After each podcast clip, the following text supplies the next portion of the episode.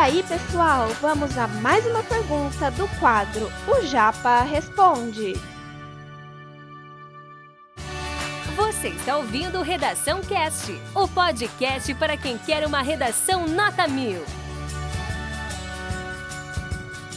Olha só, a FAMEMA, de acordo com a banca FGB, vai avaliar vocês em três critérios distintos, bem diferente daqueles cinco critérios que a gente tem normalmente na, na no Enem, né? Cinco critérios.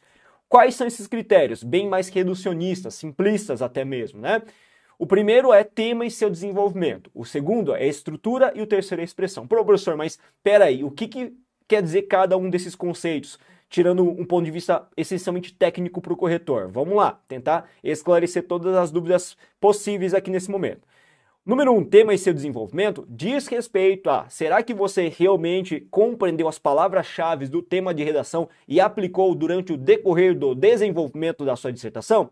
Será que a sua a sua produção textual realmente é uma dissertação de características argumentativas, ou seja, você obedeceu ao tema, obedeceu ao gênero, então basicamente é isso, tá?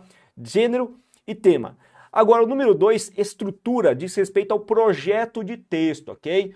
O projeto de texto nada mais é do que uma estrutura textual bem marcada argumentativamente falando, em que você recruta argumentos fundamentais capazes de defender o seu ponto de vista. É a chamada argumentação. Pô, professor, mas está escrito estrutura. Sim, estrutura do texto dissertativo, projeto de texto argumentativo, em que você exiba a capacidade de articular ideias de acordo com um plano textual que possa defender o seu posicionamento, que deixe muito claro aquilo que você busca defender ao longo dos seus argumentos, ao longo das suas diretivas, diretrizes todas que você vai adotando ao longo do texto. Então, basicamente é isso.